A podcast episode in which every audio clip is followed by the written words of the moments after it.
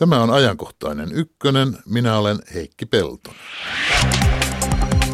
Itellan kuljetus- ja terminaalityöntekijät ovat lakossa vielä ensi yön asti.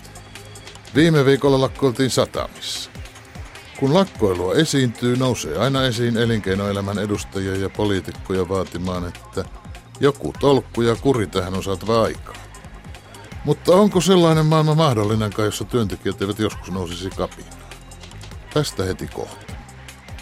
Ympäristörikokset ovat usein piilorikoksia, joita on vaikea, kallis ja työläs selvittää. Siinäkö yksinkertainen selitys sille, että antaa olla? Niin, että ongelma lakaistaan maton alle. Myrkkyjen ja rakennusjätteen dumppaaminen sen kun jatkuu. Ympäristörikokset aiheena puolen tunnin kuluttua. Ja Yle Radio 1 lähetysikkuna on avoin. Tervetuloa ajankohtaiseen ykkösen Arto Satonen. Kiitos. Kokoomuksen kansanedustaja ja aivan tuore eduskuntaryhmän puheenjohtaja. Kiitos. Tervetuloa myös Kari Uotila, Kiitos. vasemmistoliiton kansanedustaja. Viime viikolla pysäytettiin Suomen satamat. Alun perin panivat tornialaiset satamatyöläiset venäläisen laivan saartoon, kun siellä maksettiin, niin kuin he sanoivat, orjapalkkoja. Sitten lähti varustamo satamatyöläisten pääluottamusmiehelle kirjeen, jota ammattijärjestö piti niin pahana uhkailuna, että ryhdyttiin kovempiin toimiin. Ja sitten tämä työtaistelun kohdistaminen kaikkiin satamiin tuotti aika jyrkkiäkin vastareaktioita. Ja olet kai sinäkin, Arto Satunen, tainnut sitä kommentoida, kuten moni muukin elinkeinoelämän johtohenkilö ja poliitikko, että, että ei tässä nyt mitään tolkkua ole. Mutta mitä minä tässä kuvailen, mä sanoin itse, pettikö tässä auto- ja kuljetusalan työntekijäliiton AKTn arvostelukyky?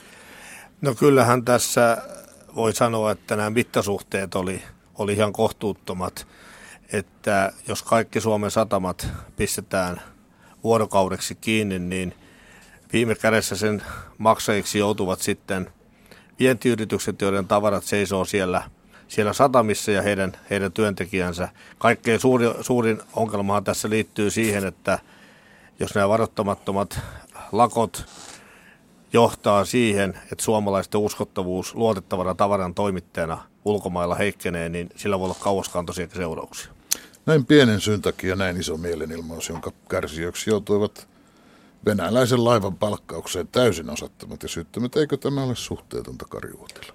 No aina voidaan puhua, että mitkä ovat mittasuhteet ja toimenpiteiden niin kuin seuraukset suhteessa tavoitteisiin, mutta täytyy muistaa, että tässä oli kuitenkin kysymys vähän isommasta kuviosta kuin yhden laivan epäilystä ää, polkupalkoista. Oh, puhuttiin orja, orjalaivasta, kaikkia viisi laivaa kuuluu tälle varustamolle ja on epäilyksiä, että näitä kansainvälisiä ja kansallisia sopimuksen ehtoja ei niissä laivoissa täytetä. Ja sitten myöskin nämä varustavat ovat keksineet aika hyvän keinon kiertää tätä hommaa, että ne varmuuden vuoksi merellä ollessaan tekevät tämän turva, turvaamispäätöksen niin, että hakevat käräjäoikeudelta tässä tapauksessa ensin tietysti Helsingissä, missä AKT toimii siltä, mutta sitten kun AKT totesi, että ei kuulu heille, tämä on paikallisen ammattioston asia, niin sitten Tornio Kemi käräjänoikeudelta tätä turvaamispäätöstä, jotta, jolla sitten uhkasakon voimalla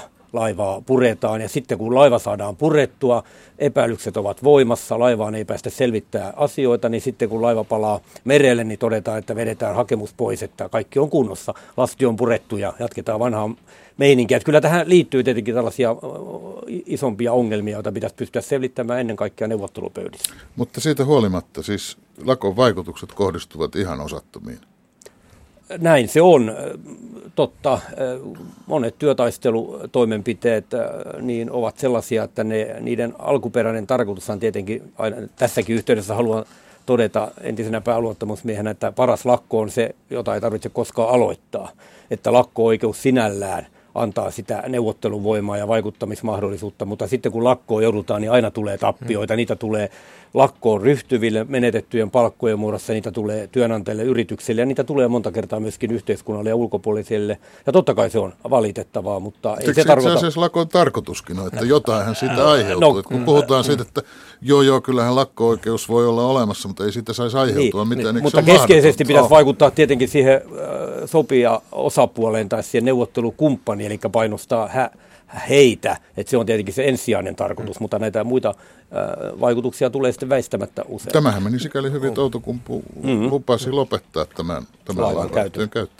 Ö, mun mielestä siis lakko-oikeutta sinänsä, niin se on itsestään selvää, että se kuuluu, kuuluu tällaiseen länsimaiseen yhteiskuntajärjestelmään, sitä ei kukaan kiistä, mutta sitten laittomat lakot on aivan, aivan eri asia, ja kun meillä nyt jo alkaa olla 90 prosenttia näistä työtaisteluista, mitä viime vuonnakin ollut, niin ne on ollut näitä laittomia. Meillä oli kaikkea 139 työtaistelua, jos verrataan Ruotsissa taisi olla yksi laiton lakko, että tässä on aika, aika huomattavat, huomattavat erot, ja ennen kaikkea ihmettelee sitä, että silloin kun lakko on todettu työtuomioistuimessa laittomaksi, niin usein se sen jälkeen jälkeenkin vielä jatkuu. Ja tämä vie niin uskottavuutta tavallaan koko meidän oikeusjärjestelmältä, että eihän mitään missään muussakaan asiassa, asiassa voi olla, että jos on vaikka rattijuoppoilusta tu, tuomittu, niin okei, voi ajaa vielä uudelleen, mutta sitten tulee aika paljon lisää rapsua, jos vielä lähtee ajelemaan, että et, et, et se, et se on niin ehkä kaikkein käsittämättömin asia, että et edes silloin, kun se on todettu laittomaksi, niin silloin, silloinkaan se ei lopu.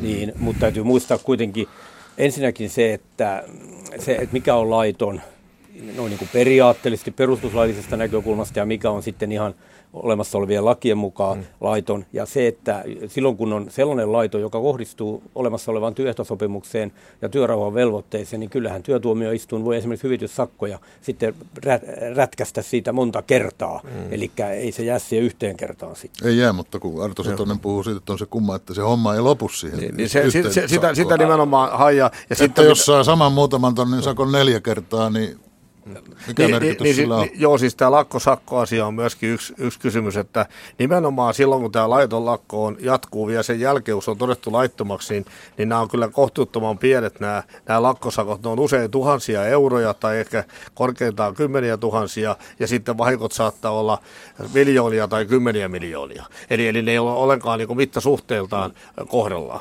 Ja, täytyy muistaa kuitenkin, että hyvityssakko ei ole vahingonkorvauksen luonteinen. Se nimenomaan todetaan, että hyvityssakko ei ole vahingonkorvaus. Totta kai siinä otetaan huomioon, kun työtuomioistuin määrittelee hyvityssakon määrää, niin myöskin sen vaikutukset ja vahingon, vahin, taloudellisten vahinkojen suuruus, mutta siinä otetaan myös muuta huomioon, vastapuolen käyttäytyminen ja niin, niin edelleen. Eli tämä on tärkeää, ja kun en nyt muista vuotta, milloin hyvityssakot yhdeksänkertaistettiin, niin jos luullaan, että hyvityssakkoja rajusti nostamalla, niin tällaiset mieleilmaisut loppuu, niin se ei kyllä ole toteutunut silloinkaan, kun ne yhdeksänkertaistettiin. Eikö näitä hyvityssakkoja nostettu Suomessa 80-luvulla? Mm, juu, silloin ne yhdeksänkertaistettiin. Nyt on tällä viikolla satamissa taas tilanne päällä. Nyt mm. lopetettiin Itella ja sen alihankkijoiden lastien ja rahtien käsittely. No Itellan sen vuoksi, että Itellassa aloitti muutama sata kuljetus- ja terminaalityöntekijä lakon toisessa päivänä – ja sen lakon takana on kiista siitä, minkä työehtojen mukaan nämä tekisivät töitä ja minkä tessin mukaan maksettaisiin palkkaa. Ja se pienenisikö heidän palkkansa. Mutta sekin kohdistuu muuallekin kuin itsellään, vaikka se sieltä alun perin on kotosi ja sinne alun perin kohdistettu. Mitä tästä itsellä jopakasta sanottu? Sano sinä Kari no, ensin. Mä sanon sen, että vaikka nämä ovat harmillisia, mutta täytyy muistaa, että aika iso osa tämän päivän työseisauksista, mielenilmaisuista lakoista, niin ne on oikeastaan, voitaisiin laittaa termin surulakko alle. Ne ovat sellaista voimattomuuden tunnetta sen jälkeen, kun yhteistoimintamenettelyssä on annettu kenkää. Tässä tapauksessa tarjotaan paljon pienemmällä palkalla terminaalityötä näille kuljettajille, tai sitten laitetaan vaan porukkaa pellolle, niin se on semmoinen surulakko, mielenilmaisu, voimattomuuden osoitus siitä, että nämä voimasuhteet kuitenkin työmarkkinoilla on sellaiset edelleen, että kyllä työntekijät sekä yksittäisinä työntekijöinä että joukkoina ovat kuitenkin heikommassa asemassa kuin työnantajat. No mä jossain määrin ymmärrän sen, että, että silloin kun on siellä yrityksessä isot, isot YT, YT-neuvottelut sen seurauksena päätetään vaikka irtisanomista, että siihen tulee tällainen lyhyt ulosmarssi tai muu. Sitä mä en pidä niin mahdottomana asiana, mutta silloin tietysti kun se kohdistuu muihin, niin silloin on aivan eri asiasta kyse. Ja sitten täytyy vielä huomioida se, että eihän nämä, nämä ammattiliittojen jäsenet ole keskenään tässä asiassa ollenkaan tasavertaisessa asemassa. AKT on sellainen rooli, se on yksi avainliitto, joka pystyy käyttämään todella kovaa asetta, kun vaikka Suomen sataan pistetään kerralla jumiin, mutta jos jos vaikka, vaikka yliopistomaailmassa tutkijat menee lakkoon, niin, niin ei siellä heti tapahdu, tapahdu sellaisia, vaikka he tärkeää työtä tekevätkin. Eli, eli tämä, tämä ja, ja, ja, ja suurin osa ammattiliitoista ei, ei koskaan ole laittomissa lakoissa mukana. Ei se miten, keskittyy miten, näille muutamille liitoille. Miten sinä Arto Sotonen järjestäisit tasa-arvo näiden tieteentekijöiden ja satamatyöläisten kesken? No sitä ei varmaan... varmaan Eikö luonteesta seuraa vähän, vähän se, että näin se vain on? Joo, sitä ei varmaan kukaan pysty järjestämään, mutta kyllä mä niin siitä lähtisin, että tätä laittomia lakkojen osalta meidän täytyy näitä säännöksiä kiristää, jotta laittomia lakkoja ei, ei sellaista määrää olisi jatkossa kuin mitä meillä tällä hetkellä on ollut. Ja, ja se on tämä Ruotsissa käyt, yhteisesti käyttöön otettu vahingonkorvausmenettely on yksi mahdollisuus. Toinen vaihtoehto on sitten tämä lakkosakkojen tuntuva kiristäminen. Ja ennen kaikkea haluaisin sen nimenomaan sen jälkeen, kun on jo kertaalleen työtuomioistuimessa laittomaksi todettu. Mutta usein kun on tämmöisiä työnseisauksia, spontaaneja tai sitten jonkun verran suunniteltuja, mutta kuitenkin tuota, tämmöisiä pistekohtaisia, niin usein on tapana heti sanoa, että laiton lakko. Ovatko ne laittomia kaikki? Onko niin selvää, että ne ovat laittomia, että se voi sanoa jo ennen työtuomioistuimen käsittelyäkin, joka tietysti on sitten se ratkaisija?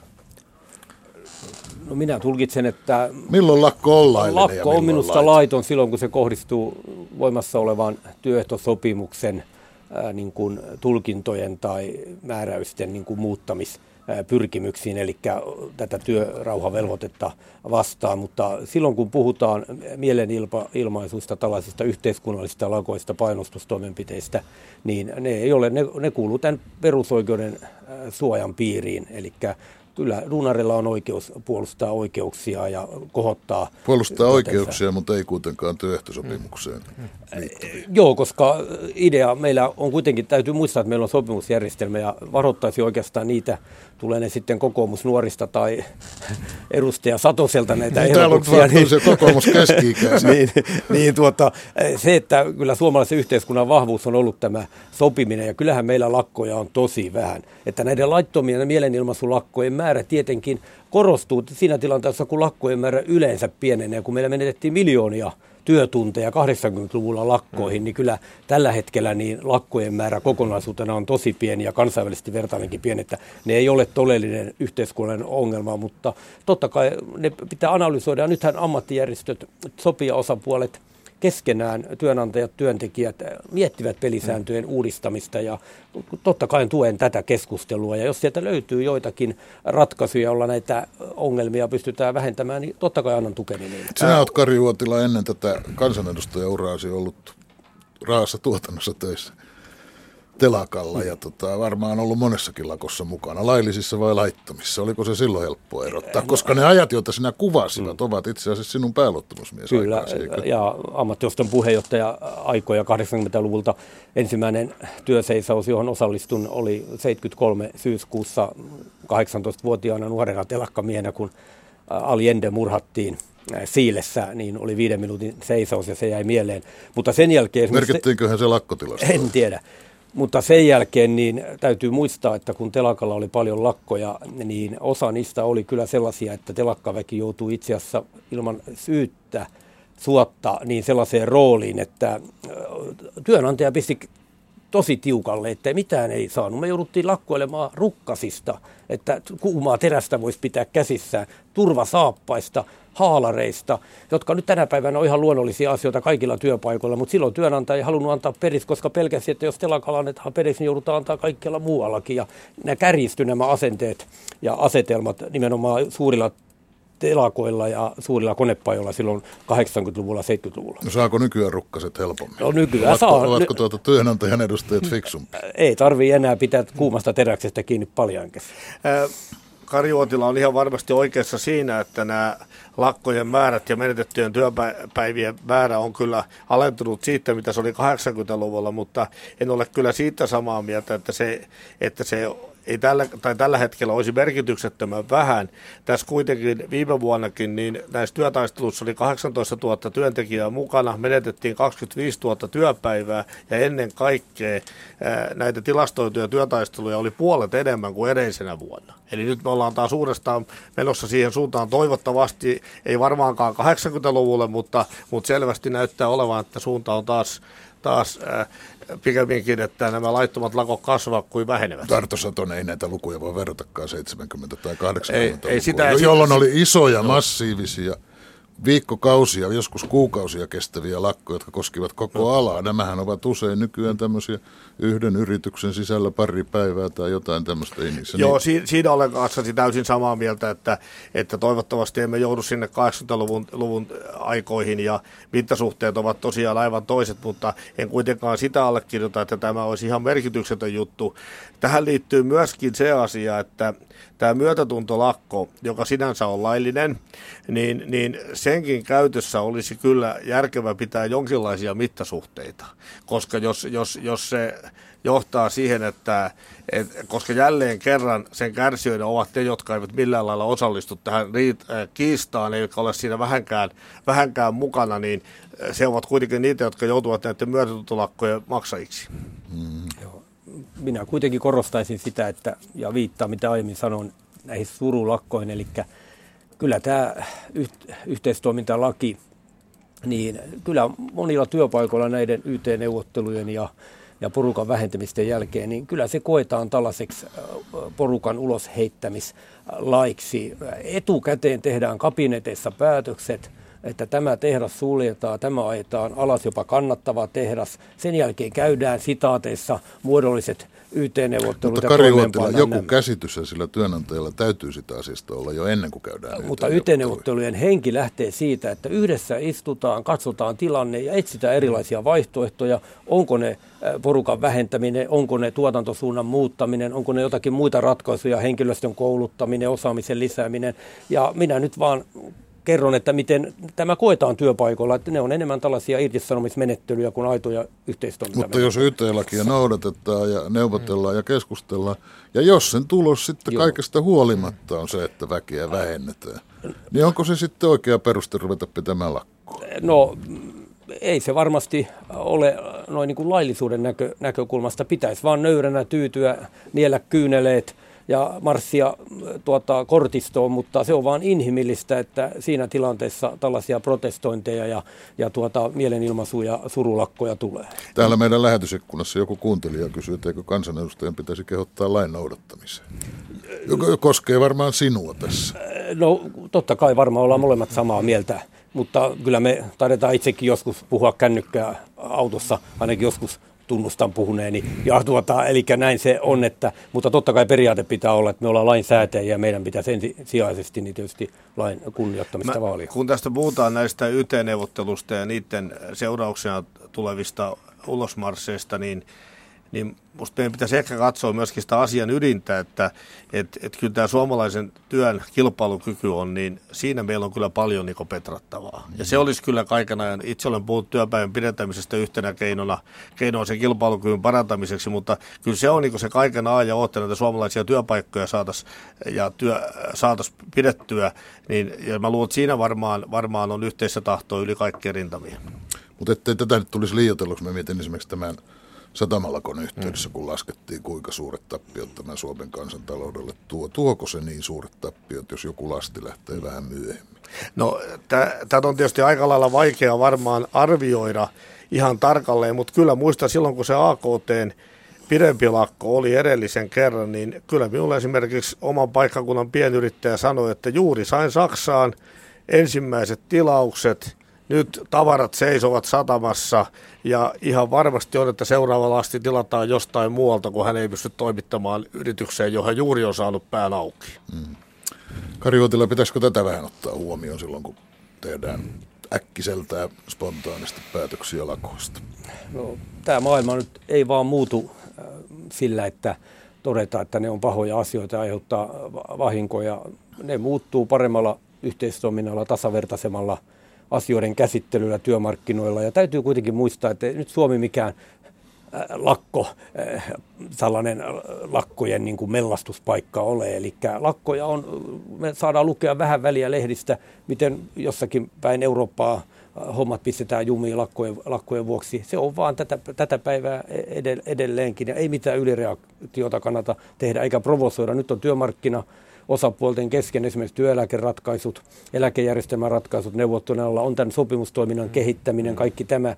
Nyt ei pitäisi kyllä provosoitua vaikka tällaisia sitaateissa ylilyöntejä joidenkin yksittäisten äh, lakkojen ja mielenilmaisujen, mielenilmaisujen osalta tapahtuukin. Mutta kyllä niissä neuvotteluissa yhtenä säikeenä kulkee myös tämä lakkojen, hyvityssakkojen korottamismahdollisuus ja muuta tämmöistä. Kyllä, totta kai ja näin vasemmalta katsottuna ja entisenä pääluottamusmiehenä kyllä koen, että kyllähän nyt oikea laita ja myöskin työnantajapuoli tuntuu olevan vähän voiman tunnossaan ja tuntuu, että Arto varmaan tuntee myöskin tämän kansainvälisen työjärjestön ilon, ilon äh, konferenssit ja muut, niin jopa ihan täällä kansainvälisellä puolellakin, niin halutaan pikkasen kyseenalaistaa sitä, että kuuluuko tämä työtaisteluoikeus äh, niin kuin tällaisiin perusoikeuksiin myöskin äh, maailmanlaajuisesti. Sellaisia viitteitä olen kuullut myöskin niistä foorumeista. Aloite näissä asioissahan on kokonaan nykyään työnantajien käsissä.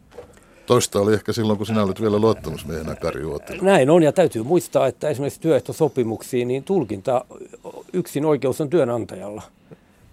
Se on nyt yksi, yksiselitteisesti työnantaja tulkitsee ja ainoastaan sitten kun työtuomioistuin tekee ratkaisun, niin siinä vaiheessa vasta tulee vähän tasavertaisuutta ja sekin, sitäkin voidaan vähän kyseenalaistaa.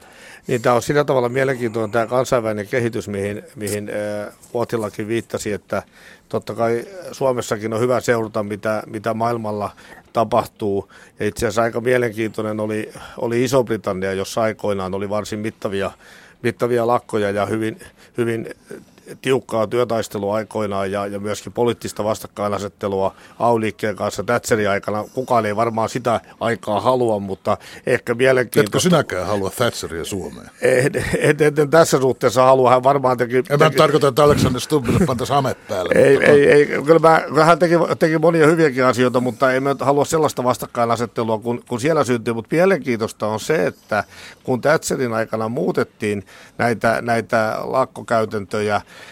niin, niin sitten kun työväenliike tuli valtaan Labourin voimin, niin eihän siellä käytännössä katsoen muutettu mitään juurikaan takaisin. Eli todettiin, että, että, että nämä oli kuitenkin ollut aika, aika osuvia siihen tilanteeseen, missä, missä oltiin, että vaikka, se, vaikka kukaan ei varmaan halua siihen tilanteeseen, mitä kautta ne tulivat, koska sehän oli tietysti hyvin vaikea tie ja johti monille, monille ihmisen kohdalla ongelmiin. Tämä ammattiyhdistysliikkeeltä oli siellä hampaat viety suusta, niitä ei enää voinut takaisinkaan istua. Niin, ja toisaalta niin siitä, että kuinka työväenpuolue, Labourin puolue oli ja on, niin sitäkin voidaan olla monta mieltä, että aika monet on kyllä todennut, että meni kyllä aika rajusti oikealle. Mielenkiintoista on se, että Englannissa itse asiassa ensimmäisenä 1875 virallisesti lakko-oikeus määriteltiin mm. oikeuden. No mutta jos tehdään tätä kansainvälistä vertailua muutakin, kun tässä tuli sanottu, että ei Suomi nyt mikään mm. lakkoparatiisi ole. Sinäkö käytit tätä termiä? Mä en tiedä, onko se paratiisi vai helvetti. Mutta tota, mistä se johtuu? Siis Ruotsissa ei lakkoilla juuri lainkaan, mutta sitten taas muualla Euroopassa, Ranskassa, Italiassa, Espanjassa, siellä on lakkoja tuhkatien.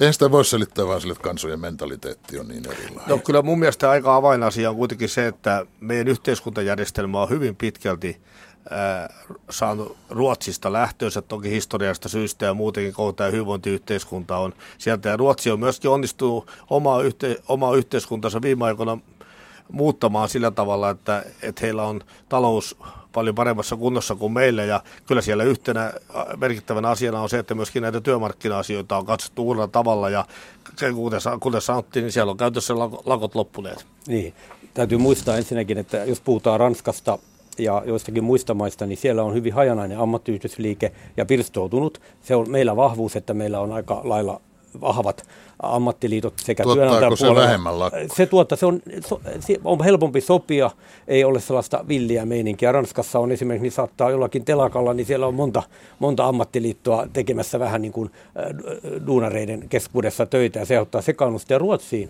täytyy muistaa, että Ruotsissa se, mitä edellyttäisi Suomessakin, toimivampaa YT-menettelyä, parempaa sopimista, parempaa työntekijä palkansaajan huomioimista, niin Ruotsissa tämä myötämääräämislaki – ja työntekijöiden palkansaajien mahdollisuudet oikeasti vaikuttaa, niin ovat kyllä eri planeetalta kuin meillä. Sitten ja ne diskuteeraavat, diskuteeraavat mm. siellä niin. keskenään niin. ja me nauraskellaan, että mm. hitaasti sujuu päätöksenteko, kun täytyy koko ajan jutella. Näin se on. työntekijöiden ja työnantajien keskenään. Mutta sekö siis tuottaa sitten vähemmän lakkoja. Mm. Kun puhutaan näistä laillisista ja laittomista lakoista, niin tulee semmoinen tunne, niin kuin jotain rikoslakia suunnilleen rikottaisiin, jos jätetään töihin menemättä. Mikä, mikä itse asiassa on laissa säädelty ja mikä työehtosopimus? Mitä lakia oikein rikotaan, kun ollaan lakossa? Niin kai, kai tässä nyt olennainen kysymys on kuitenkin se, että kun työehtosopimus on tehty, niin siihen olennaisen osaan liittyy se, että se taataan siellä työehtosopimuksella myöskin työrauha. Mm. Ja silloin kun sitä työrauhaa rikotaan, ja jos sille ei ole olemassa laillista perustetta, ja silloin me ollaan laittomassa lakossa. Ja tämä on ehkä se keskeinen asia, että tässä täytyy muistaa se, että työnantajapuolihan on sillä palkkasopimuksella ikään kuin ostanut työrauhan. Mm.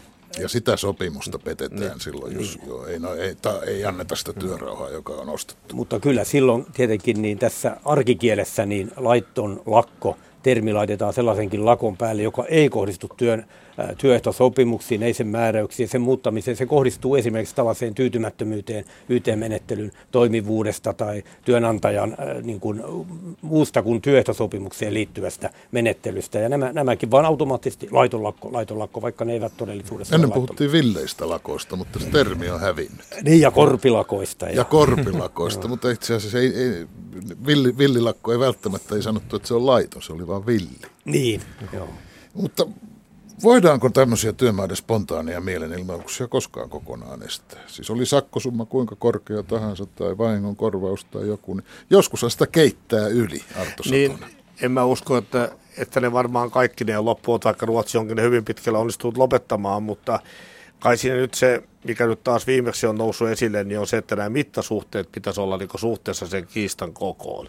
Ja se oli varmaan se, mikä tässä AKTn viimeisessä tempauksessa. No, minkälaiset mittasuhteet siinä AKT-tempauksessa olisi pitänyt olla? No, jotta sä olisit hyväksynyt sen? No, kyllä, tai ymmärtänyt kuitenkin? No ainakin se, että, että, että jos, jos mennään koko Suomi pistämään kiinni yhden yksittäisen laivan takia, niin silloin mennään kyllä ihan ylitteet. Kyllä silloin olisi pitänyt, pitänyt, pitänyt liittyä vain ainoastaan tähän tapaukseen tämä, tämä juttu. Kyllä minä uskon, että niin AKTssä – paikallisella kuin valtakunnan tasollakin ja muuallakin eh, työmarkkinaosapuolissa, niin tämäkin esimerkki niin kyllä keskusteluttaa ja kyllä näitä mietitään. Ei suomalainen palkansaaja eikä suomalainen palkansaajajärjestö ole vastuuton. Kyllä se miettii näitä myös yhteiskunnallisesti, koska, koska tuota, leipä tulee – työstä ja sitä työtä täytyy pystyä tekemään. Mutta usein näihin liittyy sitten vielä järjestöjen välisiä kisoja. Täällä Suomessakin viittasi äsken Ranskaan, kun jos on monta ammattiyhdistysliikettä. Meillä on monta liittoa, jotka keskenään kamppailevat itse asiassa.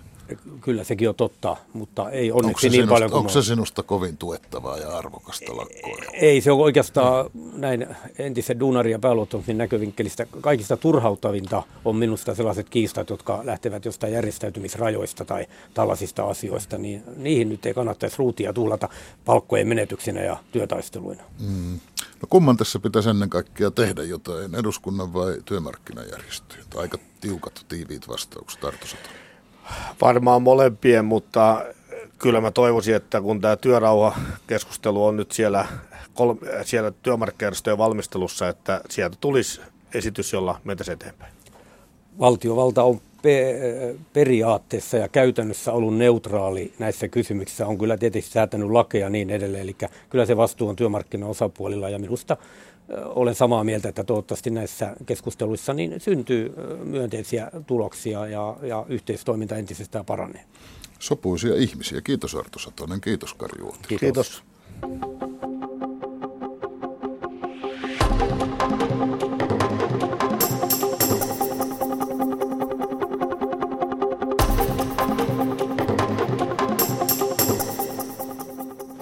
Iida Ylinen, terve. Terve Heikki. Lähetysikkunassa kävi Vilske. Siellä todettiin, että lakkosakot voisi kymmenkertaistaa. Toisaalta todettiin myös, että lakkoja tulee ja pitää tarvittaessa järjestää, mutta syyn tulee olla erityisen painava.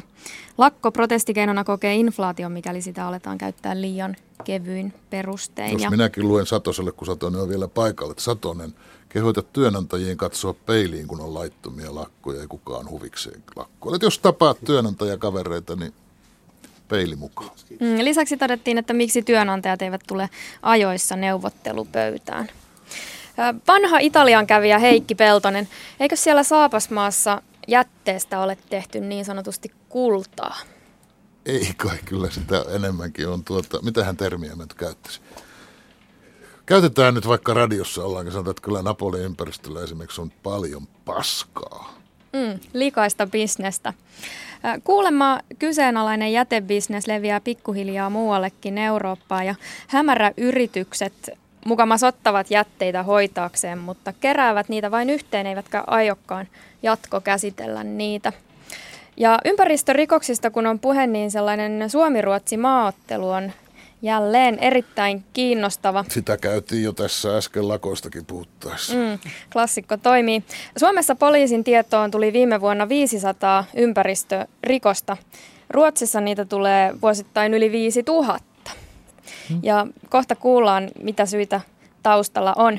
Ruotsissa muuten ympäristörikosten tutkinta on myös keskitetty yliopistossa koulutetuille ympäristörikostutkijoille ja myös tuo ilmoitusvelvollisuus on Ruotsissa huomattavasti tiukempi.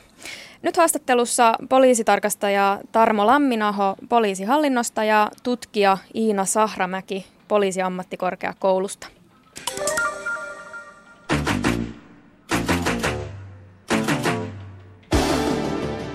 Niin poliisin tietoa viime vuonna tuli tasan 500 ympäristörikokseksi luokiteltavaa tekoa. Ja niistä törkeitä tekomuotoja oli 12 kappaletta ja sitten ympäristön turmelemisia 161. Ja loput oli sitten ympäristörikkomuksia ja tuottamuksellisia ympäristön turmelemisia, luonnonsuojelurikoksia ja rakennussuojelurikoksia. Onko mahdollista arvioida montako törkeää ympäristörikosta viime vuonna kenties jäi huomaamatta? No sitä eh, on vaikea arvioida, mikä määrä se on, mutta joka tapauksessa niin se on suurempi, mitä, mitä tuli ilmi. Ympäristörikoksia jää siis suuri määrä täysin pimentoon. Suomessa niitä tulee poliisin tietoon vuosittain noin 500, kun Ruotsissa määrä on yli 5000. Onko kyse vain siitä, että Suomessa ollaan niin kovin puhtoisia? Poliisitarkastaja Tarmo Lamminaho. Kyllä käytännössä puhutaan piilorikollisuudesta ja, ja sen paljastaminen vaatii viranomaistyötä. Mutta toisaalta meillä on näiden ympäristöviranomaisten ilmoittamiskäytännöt varsin, varsin erilaiset kuin Ruotsissa. Eli käytännössä suurin osa esitutkintaan tulevista ympäristörikoksista tulee ympäristöviranomaisilta. Sitten kansalaisilta tulee ilmoituksia, mutta sitten tietysti poliisin oman paljastavan toiminnan kautta niitä tulee.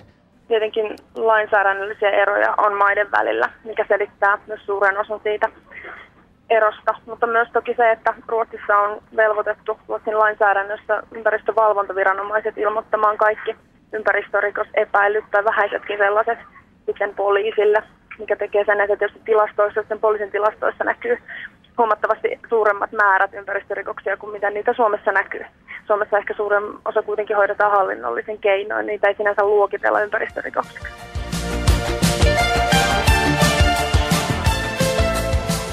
Yksi syy ympäristörikosten näennäisen vähäiseen määrään voi olla se, että ei ole kauankaan siitä, kun Suomessa ei ollut ainuttakaan täyspäiväisesti ympäristörikosten selvittämiseen keskittyvää poliisia. Niin, Suomessa ympäristörikostutkinta on keskitetty tällä hetkellä poliisilaitosten talousrikostutkintayksiköihin. Ja suuressa osassa näitä yksiköitä on talousrikostutkinnan yhteyteen sitten erikoistuneita ympäristörikostutkijoita. Että kyllä meillä tällä hetkellä löytyy jo osaamista, mutta toki osaamista pitää kyllä parantaa. Käytännössä se, se tapahtuu koulutuksen kautta ja, ja koulutus, koulutusta järjestetään vuosittain ja se, sekin tapahtuu yhteistyössä näihin, tähän toimintaan osallistuvien viranomaisten kanssa. Koulutustilannetta on luonnehdittu sellaiseksi, että ympäristörikosten tutkimiseen harjaannuttavia kursseja järjestetään kenties muutaman vuoden välein ja kyseessä on parin viikon kurssitus. Näinkö on tilanne? No näinhän se on. Ja kyllä me tavoitteena ja pyrkimys on, että vuosittain järjestetään talousrikos tutkin, tutkijoille ja ympäristörikostutkijoille oma noin viikon parin kurssi. Tyypillinen ympäristörikos on purkujätteen tai kemiallisten myrkkyjen dumppaaminen luontoon.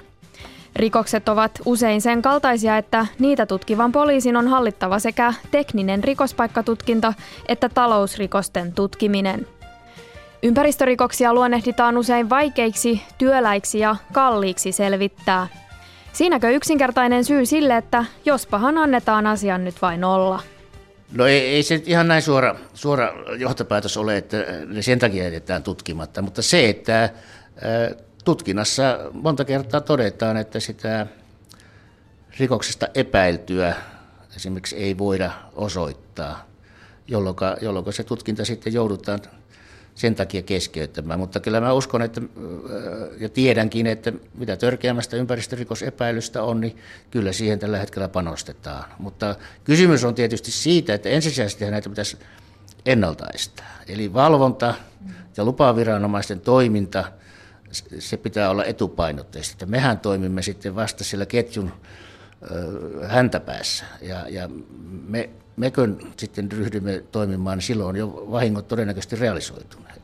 Sekä poliisitarkastaja Tarmo Lamminaho että tutkija Iina Sahramäki korostavat viranomaisyhteistyön tärkeyttä ympäristörikosten torjunnassa. Poliisin, tullin, rajavartiolaitoksen, kuntien ympäristöviranomaisten ja elykeskusten pitäisi pyrkiä tiiviiseen yhteistyöhön – Yhteistyön tärkeys on varmasti tiedostettu jo pitkään, mutta mikä on se seuraava konkreettinen askel? Sanoisin, että nyt on olemassa jo tosi paljon hyviä käytäntöjä eri puolilla Suomea. Ehkä tässä vaiheessa on olennaista saada levitettyä ne hyvät käytännöt sitten valtakunnallisesti ja toisaalta myös yhtenäistä käytäntöjä eri viranomaistahojen kanssa sitten eri, eri alueittain. Eli käytännössä nyt on erinomaisen hyvin tiedostettu tämä viranomaisyhteistyön voima. Ja se pitää lähteä rakentumaan sieltä alueelliselta ja paikalliselta tasolta, koska siellähän ne asiat tapahtuvat. Ja tämä niin sanottu ylätason toimijoiden pitää luoda ne paikallistason toimintaedellytykset. No, viranomaisyhteistyössä tapahtuva tehokas toiminta on sitä, että vaihdetaan tietoja. Eli kun yhdistellään eri viranomaisten käytössä olevia tietoja, niin saadaan kuvaa siitä kokonaisuudesta paljon parempana ja selkeämpänä.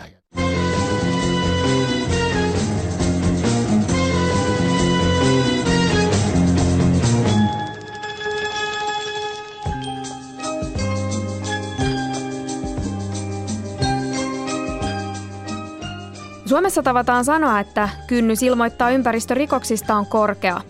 Tuo pitää paikkansa. Ilmoituskynnys on, on, on varsin, varsin korkealla. Tietty tämä johtuu osittain siitä, että alueelliset, paikalliset, kunnalliset viranomaiset, niin heidän perustehtävänsä ei ole tehdä rikosilmoituksia, tutkintapyyntöjä. Heidän, heidän ympäristöviranomaisena tulee niin kuin valvoa ja, ja tehdä, tehdä havaintoja ja, ja tarvittaisiin ohjeistaa ja opastaa tahoja toimimaan niin kuin laki edellyttää. Tutkija Iina Sahramäki ei aivan allekirjoita väitettä korkeasta kynnyksestä.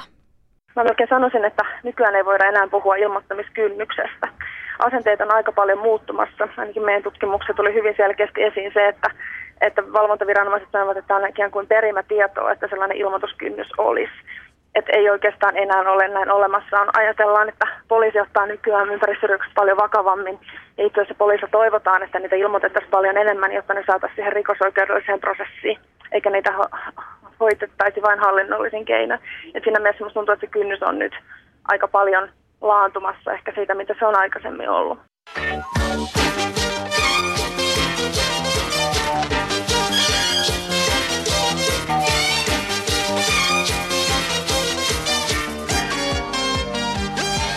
Leijonan osa Suomen ympäristölainsäädännöstä on peräisin EUsta. Lain soveltamisessa on silti eroja esimerkiksi Suomen ja Ruotsin välillä. Voiko Suomen rangaistuskäytäntöä luonnehtia lieväksi vai tiukaksi? No mieluummin lieväksi. Kyllä se, kyllä se kohtuullisen lievä sitten on näissä tapauksissa, joissa on voitu saavuttaa hyvinkin suuria taloudellisia hyötyjä, mutta lopupelissä rangaistus voi olla sakkoa. Että kyllä meillä rangaistuskäytännössä – on, on Ruotsin verrattuna selkeä ero. Mutta toisaalta mä nyt en osaa tässä ihan sanoa, että onko se soveltamisessa vai, vai, vai lainsäädännössä se vika. Että kyllähän meillä, meillä tietenkin lainsäädäntö näyttäisi olevan ajan tasalla, mutta voi olla, että sitä sovelletaan liian lievästi. Kun ympäristörikokset näkyvät tilastoissa huonosti, ei niiden selvittämiseen osoiteta enempää voimavaroja. Entä jos ympäristörikoksista määrättäisiin korkeampia sakkomaksuja ja näin tulisi taloudellisesti kannattavammaksi panna paukkuja ympäristörikosten selvittämiseen? Varmasti sinänsä puhutaan, että tavoitteena on saada rikoshyötyä takaisin ja, näin ollen tehdä ympäristörikollinen toiminta kannattamattomaksi ilman muuta sitä kautta, että jos, jos yrityksille esimerkiksi ympäristörikoksista annettavat sakot tai sitten ihan oikeuden määräämät tuomiot on hirvittävän alhaisia, niin se ei välttämättä yrityksen budjeteissa tunnu hirvittävän kovasti, jolloin tavallaan sitä ennaltaehkäistävää vaikutusta ei sitä kautta saada. Mutta toki pitää muistaa, että tavoitteena on tietenkin saada yritykset ja myös yksityiset ihmiset toimimaan niiden lainsäädännön puitteissa ja ympäristölupien puitteissa, mikä on myönnetty.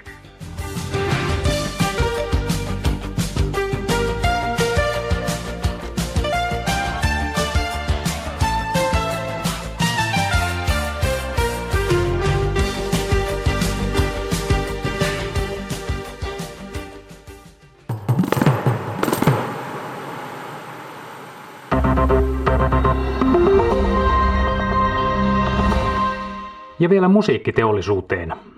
Uusia CD-levyjä päätyy kaupan hyllyiltä suoraan roskakoriin. Suomen kolme suurinta levyyhtiötä kertoo tilavansa levyjä usein liikaa, vaikeasti ennustettavien myyntimäärien takia. Myös esillepano vaatii enemmän levyjä kuin saadaan myydyksi. Pahimmillaan puolet joistakin levyistä päätyy kierrätykseen.